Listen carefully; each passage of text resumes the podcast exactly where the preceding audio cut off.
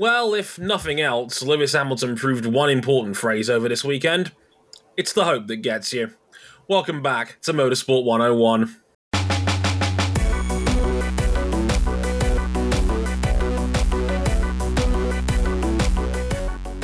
You had hope? Somebody had to. Somebody had to. Welcome to episode 458 of Motorsport 101. I am your friendly neighborhood host, Dre Harrison, and welcome to our Formula One Hungarian Grand Prix episode for 2023. Like, I was looking forward to Hungary. Hungary is one of those rounds where freakish shit tends to happen. You know, like either, either via rain, either via erratic temperature, extreme tire wear like Hungary has more weird shit go down than like a night out in West London. It's crazy. Yet this time it was a freaky stuff of a very different kind, and this time it was, well, the biggest dick flattening Max Verstappen has given out this season so far, because that's exactly what the form book suggested, right? Right. Well, you know, points are clearly awarded on Saturday for the time trials and not for the race. And uh, that's what you really need to remember. Oh, oh, oh, wait, I've got that backwards on my sheet. Yeah. Um, Sorry, that, that only applies yeah. to Jonas Vingegaard winning the Tour de France. That like, it doesn't apply to any other sport. Sorry about that. uh, this time, all the crazy shit happened at the back of the grid on lap one. Get into that later. Well, that's Cam Buckley. I'm sure he's glad he could join us as ever. And joining me, and I, I love um, Riverside if you if you pay enough to be able to watch us do this live. He looks like every West London florist you've ever seen, I, and we love him dearly for it. RJ O'Connell, how's it going, sir? No, I'm just embracing the summer vibes. It's summer. We've reached half the season. We're one week away from Formula One summer break. Yeah, you just like a you look like a fantastic Final Fantasy VII remake, like NPC selling something in the wall market. And uh, and if you notice, I'm uh, uh, if you are watching us on Riverside, I am I'm representing the hottest team in Formula One right now, not in the mm. Red Bull division. Yeah, yeah, McLaren. We'll get into a lot about them and the state of the midfield because hey, it looks like McLaren might have passed the final test as to whether those upgrades have actually worked out or not because uh, they're at it again. Back to back podiums for Lando Norris is second place, uh, second second place in a row. Oscar Piastri in the top five as well unlucky and, to not get a double podium as well. Again, second week in a row, I guess you could say that about McLaren the way the way their current form has been playing out for them. So, yeah, a lot to like about the McLaren setup right now. A lot to like about Red Bull for obvious reasons because uh, they just made yet more history. We'll talk a little bit about that in a moment. And I'll let you in a little secret here, M101 listeners. I was very tempted to deliberately not mention Daniel Ricciardo for the entire podcast as a as a great bit. I thought it was too risky to try it. So we have to talk about. No, no, no. I actually, I think that's a great plan. From this point forward, we don't talk about Daniel Ricciardo in any way. He no. is merely Alpha Tauri driver number three. Uh, yes, we have to address the the uh, the white and navy blue shaped elephant in the room that Nick de Vries is sadly no longer in Formula One, and he has been replaced by our favorite honey badger and yours, Daniel Ricciardo. What will ever happen to those episodes of the Grandstand with Will Arnett? That's what I'm asking. That's what I'm asking. You think Will Arnett and Sean Kelly are going to uh, carry this alone? Who else have we uh, got? Who we got? Uh, if there's any great commentator I would want talking over my motorsport, it's BoJack Horseman. like, okay, we, we can't manage BoJack, but apparently Daniil Kvyat is available. No, moving on. That's All places you can find us. Our yes. website, you can find us on our website, motorsport101.com. If you want some bonus thoughts on this episode and a deep dive on one of the subject matters I'll get into a little bit later on in the show, you can probably guess who I'm talking about. Uh, that's on there. By the time this goes out, there'll also be some deep dive thoughts on Iowa. Sorry it's not been out yet. I've been a little bit busy. Apparently, uh, I was needed in a Mahindra go kart somewhere. Um, How'd that go, by the way?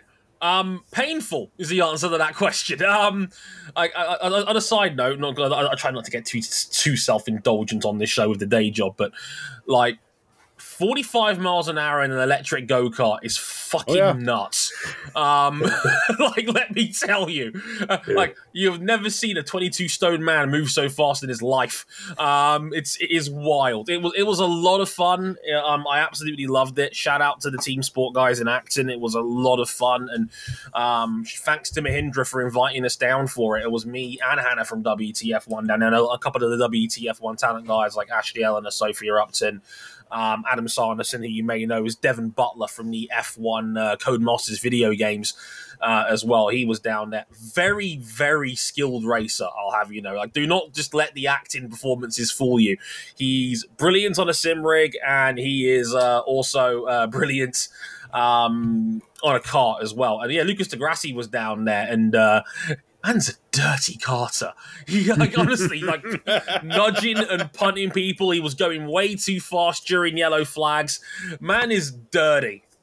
And I'm, not, and I'm not a big fan of that, but uh, yeah, you know, you, you gotta you gotta embrace it where you can. Um, but yeah, like What a, did, very what very our- fun time. what did Warren Martar call him? uh, the butcher. Damn, it sounds like you did get hacked up a bit. But I'm glad you had fun. You got you got a you, nothing else. You got wonderful press photos, an experience of a lifetime, some cool sunglasses. Yeah. Uh, like you can't complain, and yeah, I, I do think I, I'm not the biggest fan of the sunglasses. They do make me look like I'm Doctor Octopus a little bit too much for my liking, but they're not bad.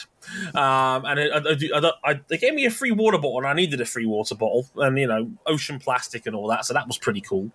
Um, but yeah, um, that was all neat. So thanks to Mahindra for that. Um, you can, you can, yeah, you can check them out. Obviously, they're in London for the for the Grand for the E Prix this weekend, the Formula E season finale. We'll talk a little bit about that at the end of the show.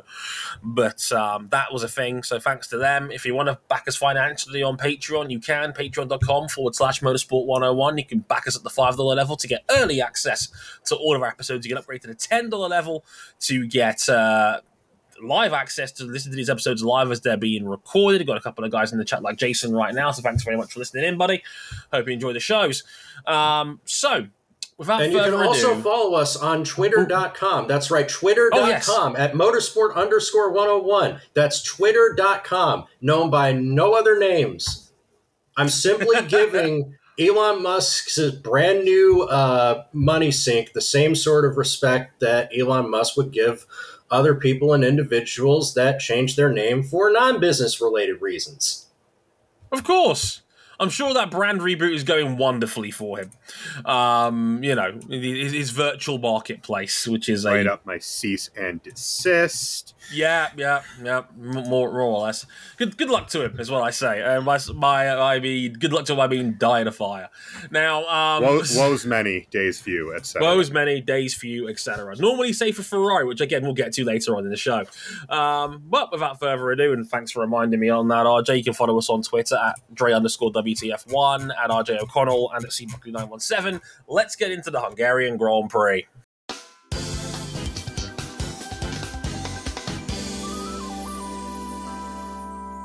It's the hope that gets you, isn't it? Lewis Hamilton had to wait 33 weekends for his first pole position since Saudi Arabia 2021, only for his lead to last about 350 meters as Verstappen beat him into turn one and didn't look back en route to his biggest win of the season so far. A 33.7 second bludgeoning of the field, with Lando Norris a distant second and Sergio Perez back on the podium in third after starting from ninth. Be honest, fellas, how much hope did you have for this one going in? Negative. I I needed to catch up on my sleep about halfway through the race. I think I made the good choice because I think I had seen everything that I needed to see. A first lap, first corner collision, but not from the two from the parties that we expected it, but at the very back of the grid. Max Verstappen takes the lead on the start and then pulls away. It is amazing how one of the most exciting pack racers in Formula One has turned into one of the most dreadfully boring front runners. Um, Lando Norris and McLaren look good. Oscar Piastri and McLaren look good. Sergio Perez and Red Bull look good. That's about all I need to take away from this. Uh, you know, there's a certain there's a certain inevitability during the first stint of the last couple races where you think, okay, he's leading, he's not really pulling away. When's the pin gonna drop? Oh, it did. Oh, about halfway through the first stint, Max finally opens the taps, and the amount of performance that came pouring out of that car was simply ridiculous. Give us the numbers Um, on that. Because you, 'cause you, you share with us a, a pretty neat chart the other day. Uh, yeah, there is a chart of uh, the stints, and the Red Bull just doesn't wear its tires out, like at all. Nope. So all of Max's lap times look pretty much the same, except for when he wants to try, and then he goes a little bit faster.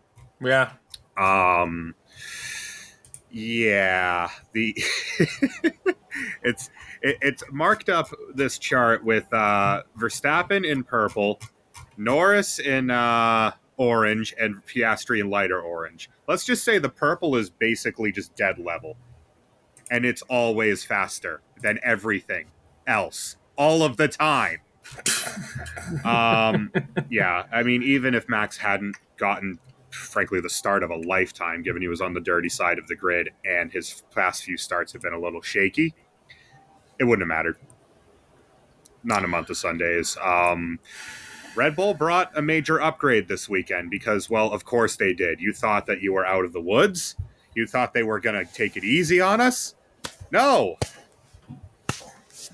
And I mean, qualifying at the end of the day was just a product of Mercedes nailed the setup for qualifying, which butchered the tires in the race, and Red Bull nailed the setup for the race, which made the car practically undrivable over a lap.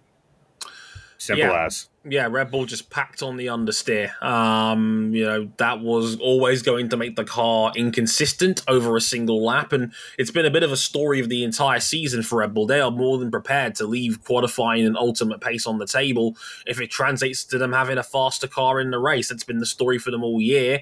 And this was the, the most extreme example of that since then because What's crazy is that like Mm. they they clearly geared this car towards the race and they only lost out on pole position by milliseconds. three thousands. Yeah, with, with Max completely botching his final lap, he screwed Sector 3. Yeah, and, that, Uh, and that was his money sector all weekend long. Yeah, he left at least two tenths on the table through there. And um, maybe the least impressive thing about Red Bull's win was when they pulled off for Sergio Perez, who eventually finished third, factoring in the built in 0.35 second of a delay, what is possibly the fastest pit stop in Formula One history. Yeah, a 1.97 second stop. which keep in mind since 2021 there's that, there is that built-in 0.35 of a delay every single pit stop Yeah, the rules are they, the, you, you have a built-in 0.2 delay between the car stopping and the mechanics being able to touch the car, and they have to add in a 0.15 of a second delay after the green light shows up um, when the service is finished, and obviously when the car is, is released. So you can't anticipate it No, you can't anticipate when the car's going to be done working. And despite that, they did a 1.97 second stop. There's only been 27 pit stops in F1 history under two seconds. Red Bull have had 22 of them. yeah They're the best pit crew in the business, too. It's worth mentioning. they're the best everything in the business right now Hannah Schmitz is the best strategist in the sport. They got the best pit crew. They have the best driver on the planet right now who just took his 44th career win before his 26th birthday and has won 24 out of the last 34 Grand Prix. Um, and he just completely flattened the dicks of the entire field by half a I- minute.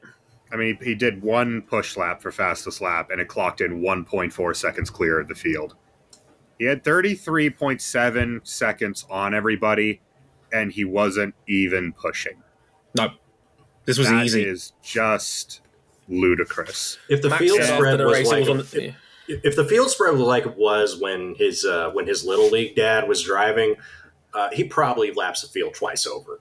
yeah, if the cars weren't so tire limited now, they'd be racking up minute wins with abandon. Yeah, I mean, he, he was point three. He was point zero zero three for pole away from another Grand Slam. yeah, because he led every single lap.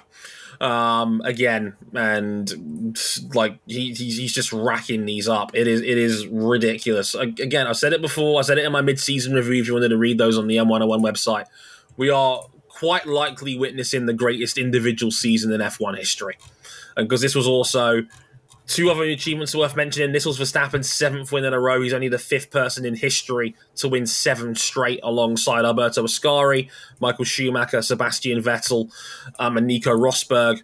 And now Red Bull just broke the 35 year long record that McLaren had with the MP4 slash 4. But in the eyes of many, the greatest F1 car ever made to win 12 consecutive races. yeah, equaled the 11 in the season and of course they won the last race last year. Yep. Um, and and the thing is, is that the operation is so bomb proof. I, I think what people, one of the legacies of 2021 is that that knockdown drag out title fight with Mercedes honed this team into an operational wrecking machine. Yeah. They, um, they had to be perfect to win that 2021 title in the first place because Lewis Hamilton didn't give him an inch of breathing room down the stretch. That Mercedes was on crack the back end of 2021. yeah, it, it, it's their pit stops are near as enough perfect. Their strategy is near as enough perfect. Honda's reliability has been bomb proof this year with Red Bull. It's been, it's been perfect. Uh, to the point where you know, we'll have to see what penalties look like down the road. Not that it'll matter much. They could probably take a couple of engines in Spa and still lap the field, given yeah. last year's car performance at Spa. Dude, there, I don't think there's a way there. There, I don't think there's a way right now that they lose a race in which in which either of their cars finish it.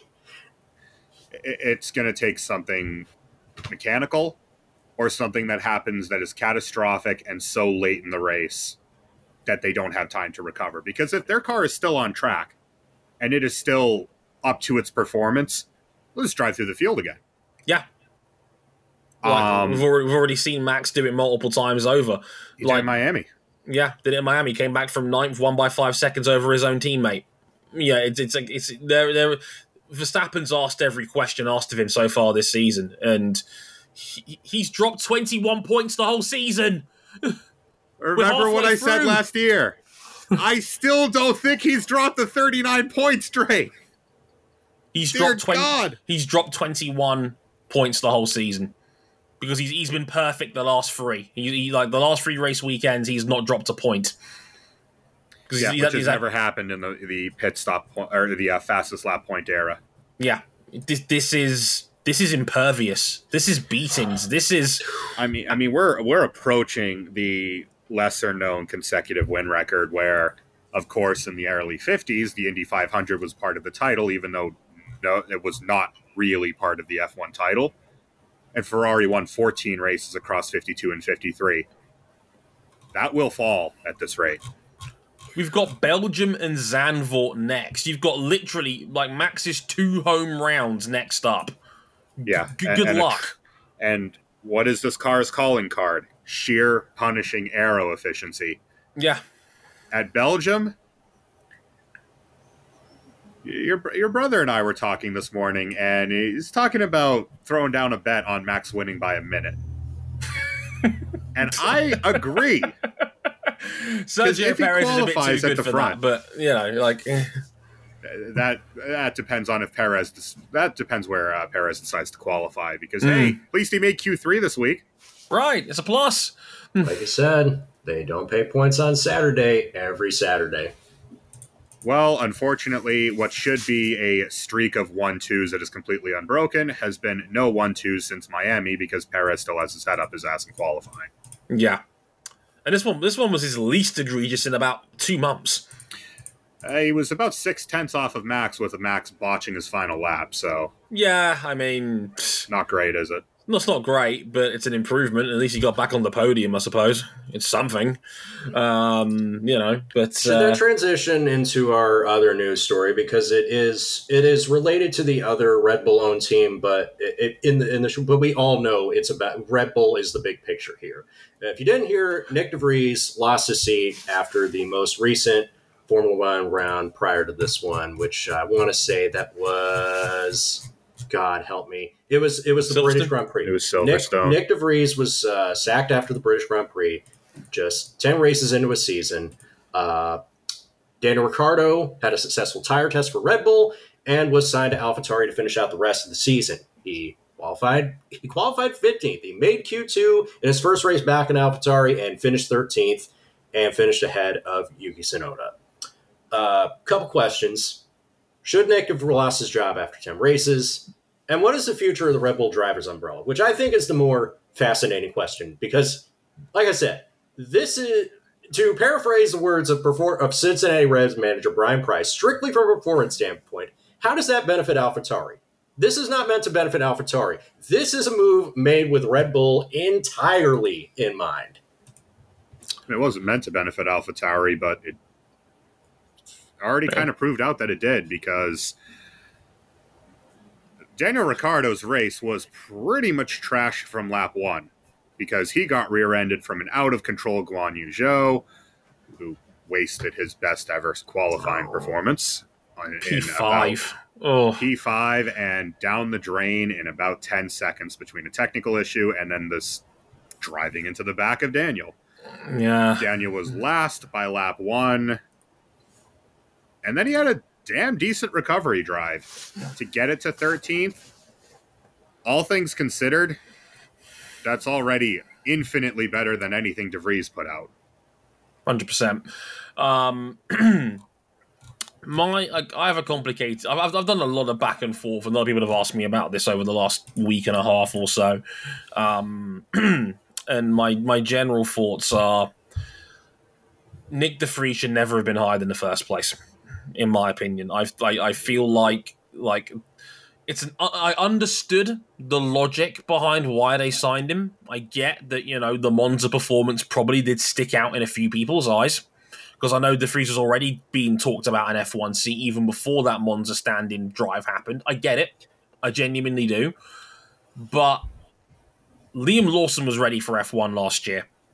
And he was he's now proven even more so in Super Formula this year he was ready for F1 this year. And he's been their reserve driver now for two years, and they've not promoted him, which is very weird for a Red Bull policy to do in the first place. If you were down this bad on Nick DeVries this quickly, you probably should never have hired him to begin with. But the benefit for you, if you're Red Bull, is you've already won both championships. It's in the bag. Max Verstappen would be winning the Constructors' Championship by 58 points on his own right now.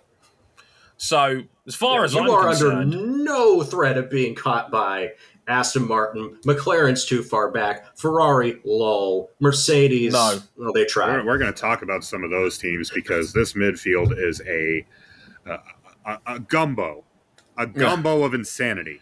it, yeah. Um, it, it's hard to really, it, it- it's hard to really look at this first time out, first effort out, and not think pretty much exactly that. That DeVries was hired off of one performance, and the differences to some of those that we've seen in the past.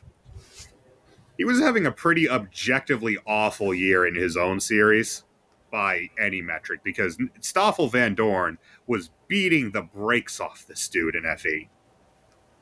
Yes. That was probably a, a fairer representation of where Nick De DeVries was as a racing driver before he got this gig. More so than the one off driving in Williams, which was, let's be honest, there was not going to be very many ways Nick DeVries would come out of Monza looking worse, given he was a 24 hour injury replacement standing in the first place. It was playing with house money that weekend. Like, Yeah. And and fair enough, he scored the points in a Williams at Monza, which you'd hope he would. Um, but It's still a For back me- marker car.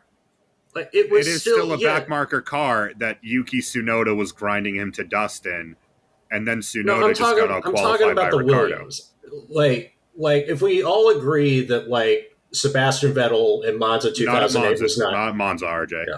Yeah, uh, it's always got it's always gone well at Monza, always because because Williams over the years have had cars that are very aerodynamically efficient, very good in a straight line, they've always gone well at Monza. Nick DeVries had pretty favorable circumstances, even for a stand in. Yeah, uh, his, his measurement was beside him was Nicholas Latifi, now retired Nicholas Latifi, but Good luck to Good him. him. and Nicholas Latifi's a good dude, but that's about the best thing I can say about him as a racing driver is that he's a nice dude. that that sounds like code. Mhm. Um, but by by all other metrics, and from the fact that Ricciardo, first time of asking, brought home that not very good car in thirteenth. Not a bad showing from Danny. Not at all. About, I I think that was about as much as you could have reasonably asked of him first Yeah. time of, of asking Especially after. given how lap one went. yeah, I like exactly. that. Um, this this was perfect for Daniel Ricciardo to shake off whatever the hell the last two years of McLaren were, which were outside of one weekend at Monza, not good. Plus, Formula No. One, the sport as a whole, and AlphaTauri gets one of the one of the most marketable drivers back. I mean, we were talking box about it because we were we were sick of it, but like people do love Daniel Ricciardo. Sometimes people box- love Daniel Ricciardo a little bit too much, but people do love him, and that's He's Uh, got the good for the personality. I, I've- I've said it. I said it a hundred times. He was Drive to Survive's biggest winner. Hamilton was already uber popular. Verstappen didn't take part for a few seasons, um, and he's built up his own following via sheer brute force winning in a country that loves winners. The Netherlands get behind their own because they haven't got many elite athletes out there. Like and like for me, DTS's biggest winner was probably Daniel Ricciardo because through last season. How, how many F1 drivers that aren't even on the grid end up on Stephen Colbert's show? How many drivers that aren't on the Formula how many drivers that aren't on the Formula One grid grid right now get talked up as a main selling point for a new ESPN television series? None. Zero. Before, He's the only- whisked away. Like Lewis Hamilton is is a little bit too not broadcaster friendly for that sort of thing. Like he's not the sort of personality you would Now hook that sounds into. like code. No, no, no, no, I'm saying that. I'm saying that because he's he, he- he's not like. it does sound a bit like Kurt. I'm not going to lie to you, but you, like he doesn't s- strike me as a natural TV presenter. Daniel Ricciardo does because he knows how to speak to an audience like that. Like, like that's his dynamic because he's he, he's a wacko. We uh, and and people like people like that sort of goofball character, like you know. So it works, and you know, for me, with both titles wrapped up, you still have Liam Lawson as your insurance policy if this doesn't like, work I out. actually Because- didn't mind that they're not throwing Liam Lawson into this situation at the back half of this year because, like, generally speaking, and Lawson got it too. Yeah. Hmm. Lawson Well- would not be in a position to succeed. And the best thing for him would be come in for a full season in 2024 with a new car that they hope is much better than this thing. That was another thing as well. They also had more upgrades this weekend, which actually I only learned this morning. Only Ricciardo had because Tsunoda uh, had a problem with his front wing first practice. So between the two, it, it wasn't worth the full gap between them in the race. Um, Yeah. But then Tsunoda was on the soft tire to start the race, which was a death sentence for anyone starting this. If you started this race on the soft, you were screwed Yeah, I need to because Uh, it see was not more. a viable race car. I need to see more data points, but I generally like what I saw out of Daniel Ricciardo. I, I was I was a bit for the first going into this. weekend back. Hmm. For the first weekend back, it was a good showing. Yeah, I need to see more. I hate that Nick DeVries failed in F1. He just wasn't good enough in this situation. I don't necessarily think that hiring drivers off of one off is a is a flawed p- bit of logic because, like, we forget that Michael Schumacher was hired on a on a one off basis and then got a promotion However- and seven world titles and 91 wins later. He's one of the greatest drivers, if not the greatest driver of all time. Sometimes you want to take but a risk. RJ at the same time, Michael Schumacher was whooping ass over on the World Sports Car Championship. I don't dispute Nick that. DeVries was decidedly not doing that in his own full time job, or even in LMP2, where he was good, occasional podium getter. That was about it.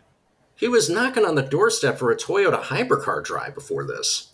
And, and Formula E teams immediately want him back now that he's a free agent. I mean, André Lotterer is still employed over in Formula E.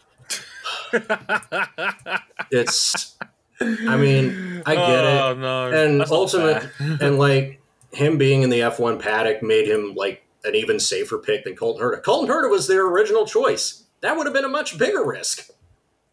It Well, I was going to say, out. wh- what, is what does it say when Nick DeVries is already the second option? Yeah. Yeah. It, it didn't work out. I want AlphaTauri to be better. I'm not expecting it to come just because they dropped Daniel Ricciardo in the seat, because there's a lot bigger problems that they have. They need to start over in 2024 fresh.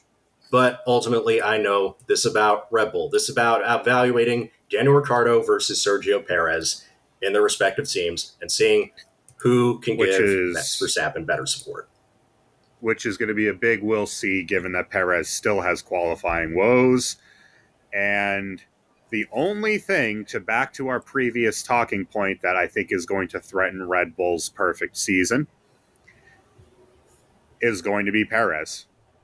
Your safety net's not as safe as we thought it was going to be at the start of the Safety year. net hasn't finished second since Miami. hmm That was seven weekends ago. That was in May. We're in August next week.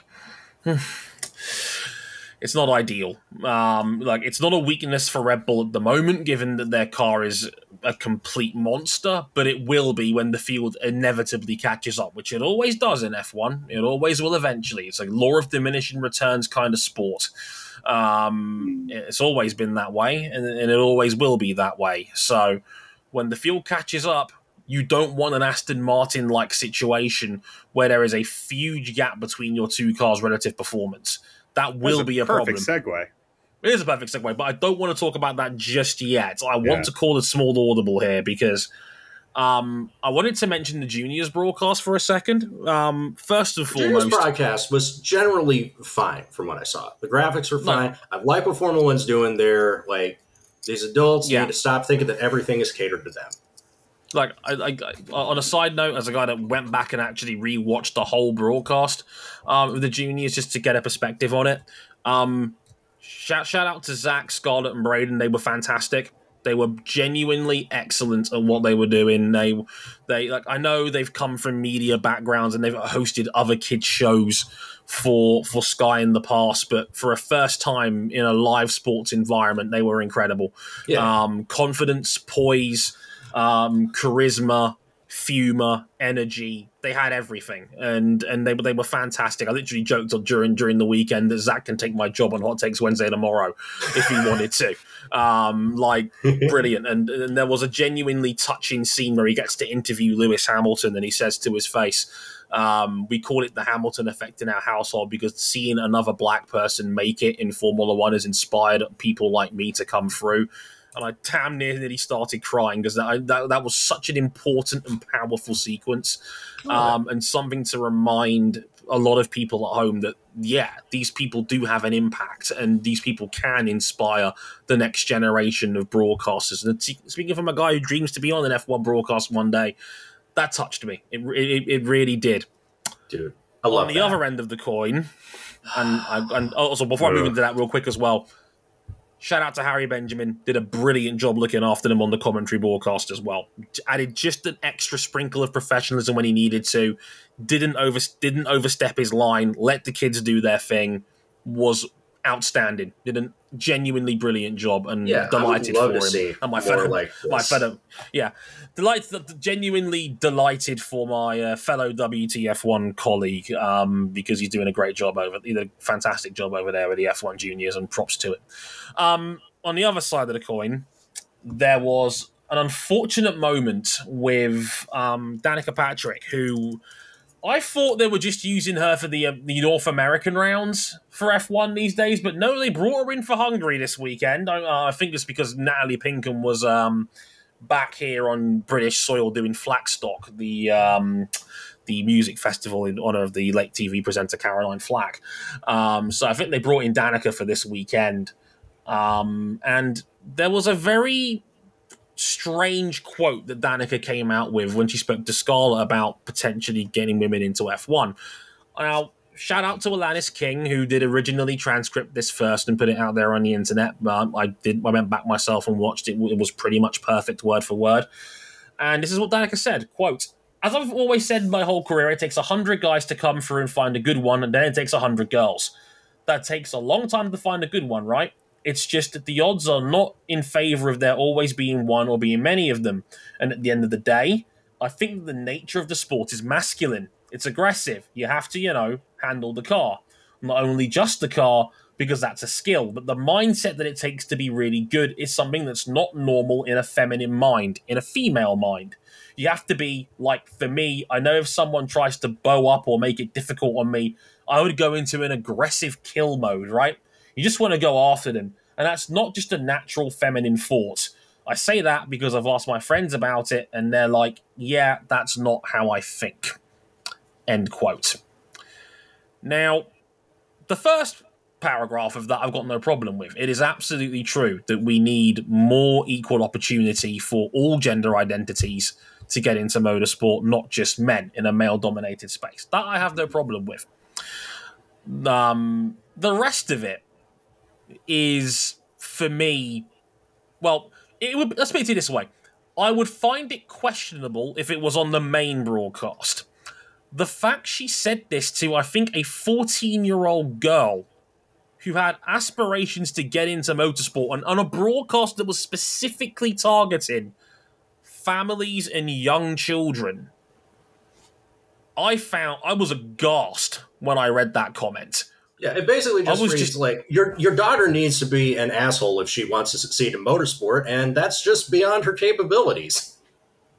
I, I, I just find. Uh, look, I am not dismissing Danica Patrick's ability as a racing driver. She was the outlier in, in of her time to be able to make it to the very highest level of single seat and North American motorsport and in stock cars, obviously in IndyCar and NASCAR. And she was a race winner in IndyCar against a world class field of talent. People that we still wax lyrical about 15 years later, 15 plus years later, compared to when she was in her racing career. Like, she made it. And I salute her for being able to do so because she absolutely was an outlier like, and still is to this day in the grand scheme of things. Like, I don't like, and I, I have to check my privilege here as a cisgendered man talking about women within motorsport. Yeah. But I can't help but get the impression that pulling the ladder up and basically saying I'm not like most girls doesn't help anybody. No. Oh. Who does no, this help? It, it, it, it really doesn't because it's just it's discouraging it's discouraging people from even bothering to try because they are a woman for and for no other reason. And why? You made it. You made it to the highest level but no one else should because others don't think like you how does that make sense? Like, I want to challenge, like, you know, women can be ruthless competitors in sport.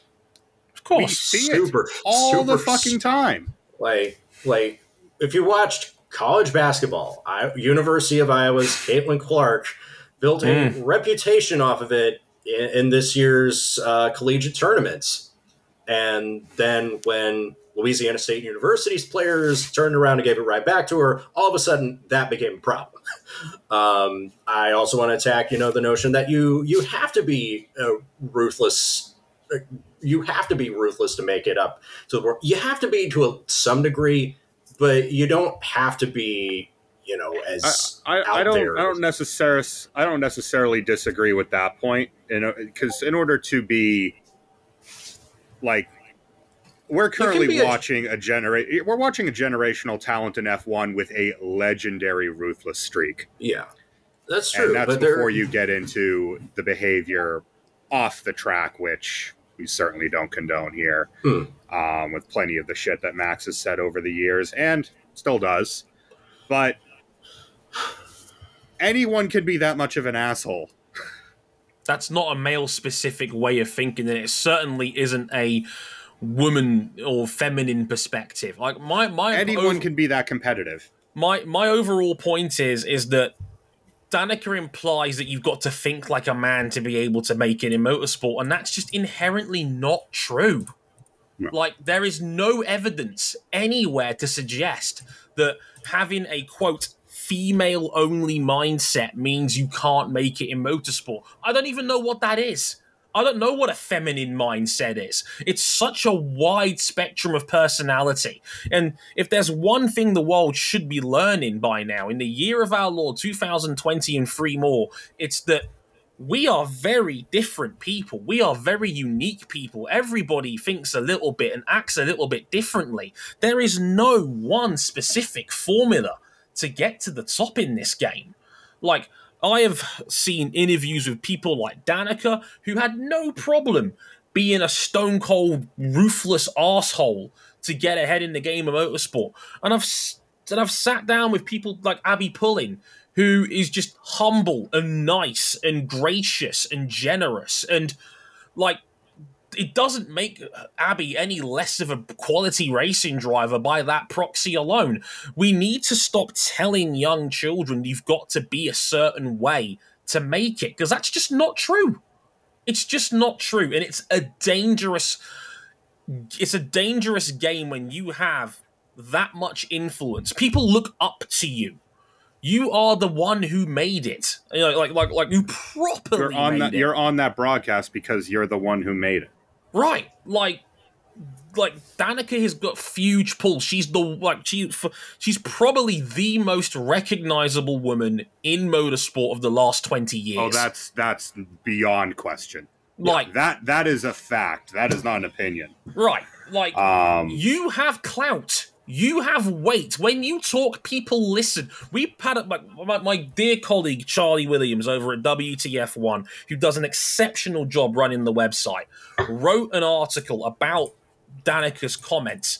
And what I found most disturbing about it was that the comments were all men defending Danica. Like, like Danica's endorsement was like it was like justification for men to be assholes. And I'm just like, this is the danger of her comments in real time. Because people will look at Danica like, well, she made it. That means her opinion's valid. Not necessarily. Just because she made it doesn't mean she's above criticism. And I've not even mentioned her podcast.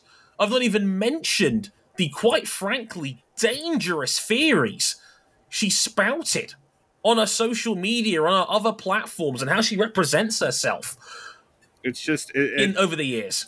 Yeah. It's terrible.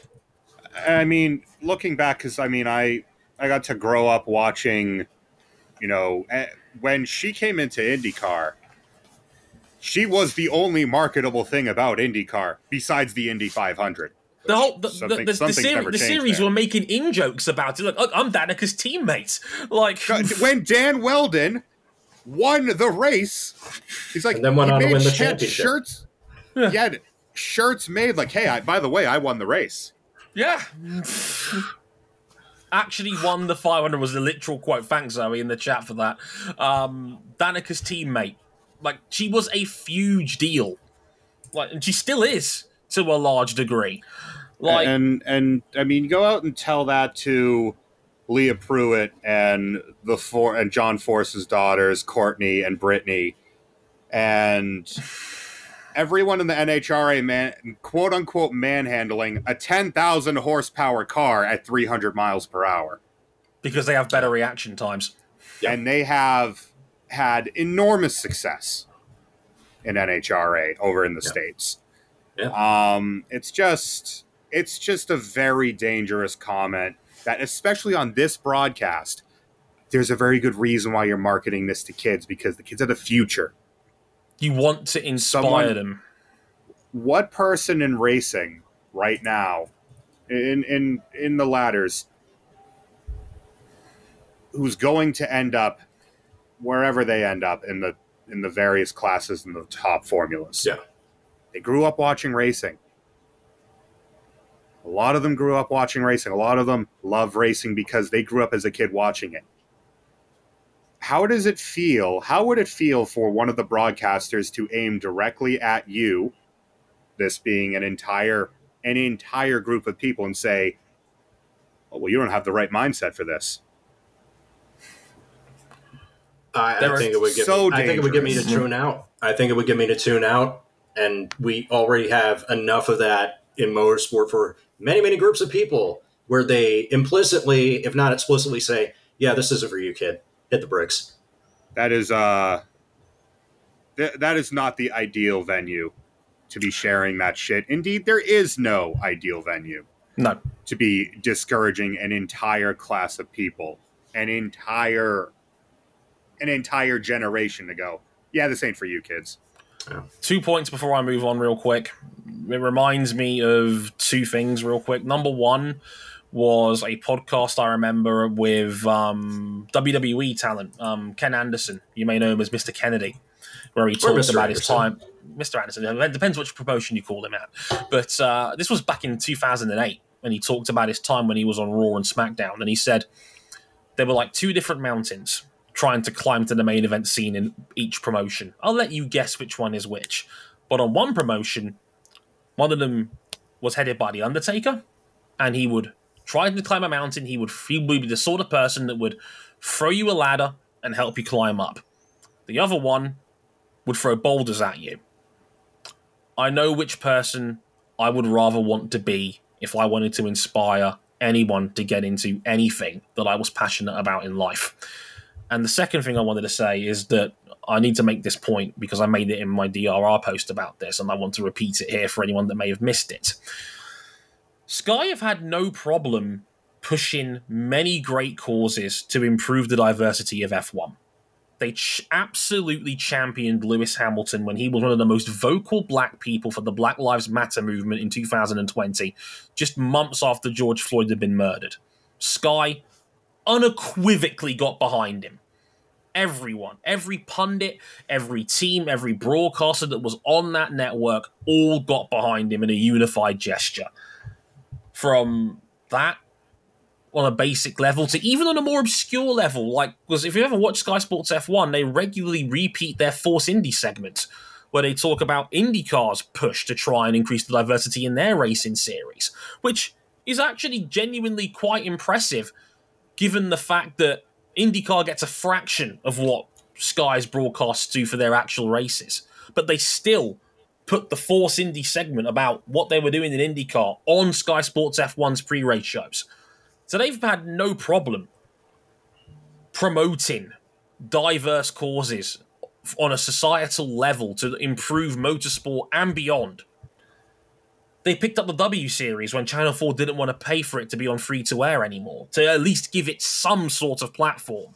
Allegedly, they've tried to get the broadcasting rights for the F1 Academy as well, and that's still up in the air now, even with today's news that the teams are going to sponsor a car and driver, which is okay, it's nice, but if no one can watch your series live, what's the point? Um, I, I stand Kind by the that, bare minimum. you know. the end of but throw him a bone if you if, if, if you feel like it. So all that I say with this is Danica Patrick the person you want on your network whose opinions directly conflict with what you've done as a network to try and improve the state of play of motorsport in 2023. can I? I will meet that with another point. Can anyone here or otherwise in our community provide a single example of Danica Patrick doing anything to promote anyone else's careers besides Danica Patrick? I got nothing. Not a one. I said my last point on that piece on the, on the DRR was, and I'll give you this one for free because I'm generous like that. Sometimes, sadly, even people on the right side of history can still be shaped by the patriarchy their environment has bred. Women have never, ever had a seat on the table to shape the world of motorsport that we live in today. What she's done on this broadcast will only do more damage to many, many other people's push for change. Think about that one, Sky. Think about what you're doing because this is dangerous. And I, I for one, do not endorse it. And I've said that publicly. And if anyone's got a problem with that, they can fight me because motorsport demands and deserves better, especially for those that aspire to get in it. The last thing we need to be doing as a sport, still a relatively niche one in the grand scheme of things, is throwing boulders down that hill. Speaking of throwing boulders down the hill, Ferrari. Um,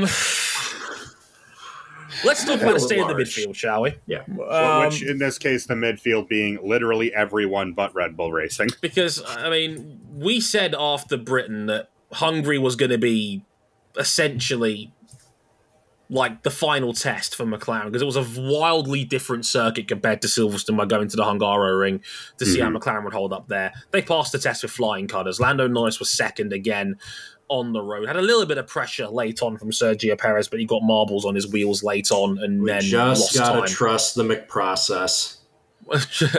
Boss- Trust the McProcess of drowning James Key, having having having Sauber uh, enact necromancy to bring him back for that effort when he does end up there, and then redesign every aerodynamic surface on the car. I did say at the start Um, of the season they've got 19, 20 races to figure it out, and my goodness, they've figured it out. They figured it out because, uh, well, there's a couple other teams here who, if they had it figured out, they've forgotten. Um, Yeah, McLaren have kind of. I, I think they are now kind of the definitive second best, certainly over a race distance.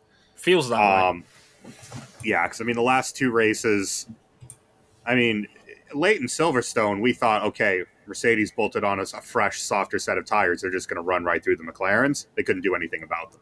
No, And then here, both McLarens jumped Lewis off the start and then kind of left him behind. It was a lonely day for the only Mercedes up in the fight because George Russell completely got screwed in qualifying Mm. coming out of the final corner by traffic. piss poor etiquette on track for that. By the way, like George, th- th- that that one was not on George. That was that was I Lando keep, Norris being I, a I keep thinking that, like when it comes to like on track etiquette, a lot of pundits have gotten so laser locked on like the track limits debate that they've kind of forgotten about like, hey, there's people dawdling around on a track to try and gain an advantage and like ruining other people's time attacks in the process. Not the last Just a example of Lando being a dick this weekend. We'll get to him in a little bit. Um, uh, Russell, good recovery drive too. What was it? A P six? P six uh, Uh, off the Charles good. Leclerc got a uh, got a five second time penalty for speeding Oh in pit God, lane. Ferrari. Um, Um, Did I did I mention? Did anyone catch that uh, Charles Leclerc's radio hasn't been working right for several weeks? Charles Leclerc. I, uh, bless his heart, he's trying. He's I- doing his best. He Ugh. had a triple whammy this weekend where, yes, you heard RJ right.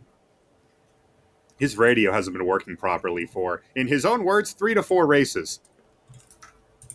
I, I was reading that in the transcripts because obviously, you know, for those who don't know, WTF1 is also under the Races umbrella, so I get all of their audio transcripts because I'm part of their news desk. So I get everything, and I read that transcript and I bulked. I was like, "You fucking Ferrari. My, my, my- my first thought immediately was Cam needs to see this. Um, That's never, ever a good thing in our Discord. When someone drops a, a line like "can" and tags me, it's just like, all right, this is either going to be really funny or really fucking stupid. 'Cause I put in it this in my- case, it was yeah. both. I put it in my DRR post and I was like, "Holy shit, Ferrari!" Um, Um, how you're Ferrari? Are You we just sure won they're the still 20 Ferrari? Are you? uh, You just won the 24 Hours of Le Mans as a as a brand. You are the franchise of all franchises when it comes to Formula One. How do you not have a radio that works three? You are one of the premier supercar manufacturers in the world right now. How do you? They How can't does it- engineer a working radio in a racing car. and, and his water bottle wasn't working because the tube was too short. And surprise, What? they've they've compromised they've compromised their driver's strategy. Ferrari has come back to being everybody's favorite favorite weekly? Formula One comedy. Gone back, they've been. I mean, last year I didn't think you could get any more Ferrari than this weekend last year, where they bolted on in defiance of God and man and all data from every other team that said the hard tire were awful in 2022. They bolted both of their cars onto the hard tire and promptly imploded. Well, this year takes the cake because, in addition to the radio not working, in addition to the awful strategy of forcing Stein- Sainz to stay behind Charles despite being on the softer tire, Charles Leclerc also had a 9.4 second pit stop. And then he got a speeding penalty on his next pit stop. and still beat Sainz on the road. Oh, they're terrible. And, and the thing is, right now, Ferrari are so just bleh, mid. Which, which, which is amazing because two rounds ago they were looking at second and fourth in Austria, and then Sainz got hit with the time penalties. And then, Dre, they got a 1 2 in Silverstone. 1 2 points Yeah, yeah, yeah. for a total yeah. of three. Yeah, because they finished ninth and tenth. And They then they barely scraped points here. McLaren is steamrolling towards them in the constructors all They're of a sudden. cooking. Like all like the last two weekends, McLaren, who were, who have scored fifty eight points. They've tripled their points haul in the space of the last two weekends. They, they, had, they had 29 going into Silverstone. They now have tripled their points haul because they've scored 59 points in the last two weekends. Aston Martin, who are currently third in the championship, have scored nine in the last two weekends. They were Wow. ninth and tenth this weekend in a round that Fernando Alonso said back in May, we think we can win in Hungary. Yeah, uh, and Uh, at a track that should into suit their car, uh, at, a, at a track that Fernando Alonso generally likes. yeah, I mean, we saw him fight to the uh, fight to the bl- the bitter end in 2021 to try and protect Ocon's eventual win. It's Um, been 20 years since his first win at the Hungaroring. 20. But Aston Time just That's look bullshit. just look They look lost. a little. They look a little lost right now. I, like I think Ferrari stands a good chance at catching and passing them in the constructors table, but then I think if things go the way they are, I don't think they McLaren's going to catch them. I think McLaren's going to I don't pass them think- both. I think McLaren is going to pass them both. I think Ferrari could genuinely be in danger of falling to fifth in the constructors. There's there's a chance. I looked at I looked at the math. Like I said, they outscored Aston Martin by 49. This you know like like like the last two weekends. I think they're only 80 behind Ferrari in the overall standings. At this rate, they passed them by Monza. Hmm. Like Wouldn't and, that be would ironic? go down like a lead balloon with a Tifosi. and I and I, don't get me wrong, I feel horrible for Fred Vasseur. I like Fred Vasseur a lot. He's Yeah. inherited some dog shit. Yeah, he- like he's he, this team is still built on the bones of the Binotto regime. And half his car- regime's out the door at the end of the year because David Sanchez is going back to McLaren, and, Yeah, they- and they Laura have not- Mekies, um, is going to AlphaTauri next year. Their sporting director. Yeah, they They're Binotto guys. Yeah the this is the the flailing corpse of what Ferrari cooked up through the second half of 2022 and it's an awful car. It doesn't do anything well. Um, the Aston Martin, it seems like everyone has sort of caught up to them in low to medium speed performance. Hmm. And they're still deficient in the straight line. They're still deficient in the high speed stuff. They're still And- the, overall impression. I completely agree with you. So I'll just cut your Yeah. camera real quick, but Yeah. I got the overall vibe. I completely agree. Aston Martin seems lost, and I say this because Fernando Alonso tried to imply that the tires were the reason. The new construction of Pirelli tire was the reason why Aston Martin lost out, and they cited Red Bull as an example. Everybody else in the paddock called bullshit, even Aston Including Martin Aston themselves. They were like, "No, we don't think it's that." Um, I, I, I, uh, yeah, because the tires. I mean, this is not the 2013 tire construction change. This is a man. relatively So, minor that's my one. man sowing discontent. He's still got it. RJ, get your man's and get your man's. Get your man's and disappear. Um, Uh. it's like with Aston Martin, it feels like they had their early season shine, and in and they've been unable to build upon it since their upgrade package in Canada. They've just kind of been spinning their wheels, because now McLaren are definitively better in medium to high speed, and still not great in low speed, but good enough everywhere else to compensate. Aston are no longer, they no longer have the X factor to compensate for their deficiencies. Um, who else? Alpine? Oh, No. Hey, God. I- I just Alpine want- reeked. I want I want to I want to just cover Alpine with with a quick line from the from the cover of the most recent issue of France's Auto Hebdo. Alpine depression.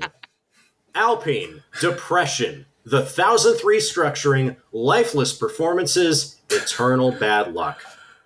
And this one wasn't even their fault. uh, well, unfortunately, two things about Alpine. Their car is good, but it is not great. Nope, it's mid. It's the It, definition it- of mid. it is an it is an upper mid car. So what's come out in the last week or so because the FIA is looking at adjusting the power unit rules a little bit. They're up to 33 horsepower off the field. Damn, it's really Yeah. feeling like Which is just- 2008. It- it- that is insurmountable because you're going to compensate by, with, for that by cutting off some downforce. You might be able to deal with that over a couple of laps, but that's going to kill your tires, and it just cascades from there. That's to say nothing of the fact that Pierre Gasly had the biggest engine failure you've ever fucking seen back in Baku. New Pope just dropped. and both of their cars got uh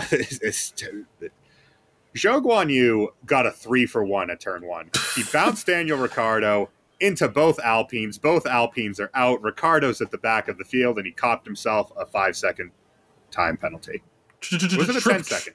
Five seconds. Five second. I thought, I, honestly, that could have been 10. I wouldn't have batted an eye with it. Five seconds, and the inevitable Halo voice announcement of triple kill. Um, like it was, it was, it was. I feel sorry for Zhou because that wa- it wasn't totally on him. If he got a normal start, he probably doesn't drive into the back of Daniel Ricciardo. He probably just panicked at the fact that his car was so slow getting off the line due to a, a, a system failure that put his engine in a fail-safe mode. Hence why it barely got off the line. But unfortunately, he nudged Ricciardo, and then Ricciardo went into the side of both Alpines. Alpine have scored zero points in the last two race weekends. Had two And- double retirements in a row. yeah, like two double retirements in a row, and three of the four retirements were not their fault. And this while McLaren is just consuming the points. They're Yeah. gone. Like Mc- McLaren has bolted. Alpine are finished in that fight for fifth. They've had more team reshuffles than they've had podium finishes this season. Because Laurent, you don't even mention it. Laurent Rossi is gone. He's been Yeah, the moved. CEO's gone. He's, he's, he's been moved from from being CEO to um, now he's actually going to be now in charge of their special projects, and that's put even more pressure on Otmar Szafnauer now to perform. Who, even though he's only thirty races into a one hundred race plan, that you know the the CEO they've just gotten rid of and moved along um, was responsible for in the first place. Since Esteban Ocon's certainly on merit, it was a quick car around Monaco, podium in Monaco, they've scored a 10th, an 8th, an 8th, a 10th, and nothing otherwise. So I make that ten points. 10 points since the end of May. Even Ferrari scored more than them since then. In the last two weekends, they've had 13. Oh no, you, You'd you, hope, you- given it's Ferrari. Oh no, you you uh, you you shot under. It's it's twelve. Okay. I mean, it's, I was gonna, I was, I was gonna say, stink. you look, you look at the standings. McLaren, like where McLaren are, and obviously they're on the rampage. Ferrari are 80 points away. Aston Martin are 97 points away, and Mercedes are 136. I don't think they get to Mercedes. I think that's a bit too big of an ask. But I think Ferrari and Aston Martin at this pace is very catchable. Yeah, I, I would say if they can keep doing this, because Piastri's going to get a podium at some point. It's coming. Oh, defo. It, it's it's on the without way. a doubt. Um, Red Bull, Forget forget about it. Um, twice the points of the field on current running. Um, yeah, Mercedes now has about 40 points to everyone's. And the thing is, Mercedes are scoring enough that even if McLaren leap them, they can tank enough of the damage for the rest of the season. Yeah, it, it- uh, they would have to keep taking. They would have to take 11 or 12 points out of Mercedes every weekend for the rest of the year just to make it close. I Yeah. think Mercedes is too big of an ask. Yeah, I think Um, Mercedes' floor is just high enough that they don't have to worry. Um, Aston Martin are now scraping points. Now, if you look at Lance Stroll's results thus far, you'd think the car's form was the same the whole time. oh, oh, oh. Uh, but but Alonso's disappeared in the last two races. Um, he's cratered still, since Canada. Fifth, seventh, and ninth since Canada. and still the best Aston each time. It's just there hasn't been the pace in the car. No, But you would have expected that at Austria. You would have expected that at, at Silverstone. You wouldn't expect that here. Um, and then Ferrari, I mean, Ferrari, again, they're scraping points on a weekly basis right now. Well, there's less you could do at this stage, but if you're having trouble, uh, midfield F1 teams, you do still have 11 races to figure it out because we cleared half of the Formula One season, and now the second half is about to begin with one race, and then we're going a long break, and then the second half was really going to feel like it's going to begin. Belgian Grand Prix is next. I hope for a few things. I hope one, this is not the Bel- the last Belgian Grand Prix we'll see for a while. Two, obviously, hope everybody gets the flag safely. Mhm. Three, hopefully race direction has learned from some very, very tough lessons that we've had about running races in the rain, not running races in the rain, etc., etc. Rain expected Friday and Saturday, by the way. Not heavy enough to be like it was two years ago, Yeah. as predicted thus far. Um, and yeah, if you're below Alpine, well, if you're Williams right now, you feel great. If you're Haas, you wonder, what the fuck is a race pace? if you're Alfa Romeo, you're just wondering why. Why, oh, why? They had their best qualifying results of the year, and then it all went to shit within seconds. Because also, Bottas got screwed over by the incident. He was directly well. behind Zhou when his car conked out, so Bottas lost what, lost five places off the first corner. Uh, poor guy. I can't catch Did a I also break. mention that Belgium is a sprint weekend? It is a sprint. Why are we doing a sprint weekend in Belgium? Why? We need to give Max more points. He has to wrap this title up even earlier. Because Well, when, when I think maximum points at both his home races. Because when I think of a sprint race, I think of a a lap where it's one minute thirty plus around it for a sprint. Okay, that makes sense. Um, yeah, it is a sprint weekend for the Belgian Grand Prix this weekend. Um, the last race before the summer break. Um, we're at the halfway mark. Let's see how much of a dick flattening Verstappen gives us this time round. Because if you thought Hungary was bad, this is a track that actually suits the Red Bull. Good luck. Maybe even Perez can qualify it. Who knows? We'll have to wait and Uh, see. Okay, let- let's not get hasty. Right, so uh, that's this weekend. We'll be back next week for more on that. We'll uh, next episode we'll be talking a little about IndyCar and its double header at Iowa. And uh, guess who won those two races? Have a guess. Eh, eh, Stingray Rob. Get out. Um, so that'll be coming up on the next episode. We're going to be recording that straight after this one, so I hope you guys can stick around for that. But until then, I've been Dre Harrison. They've been RJ O'Connell and Cam Buckley. Thank you very much for listening, and we'll catch you next time. Sayonara. Later, y'all.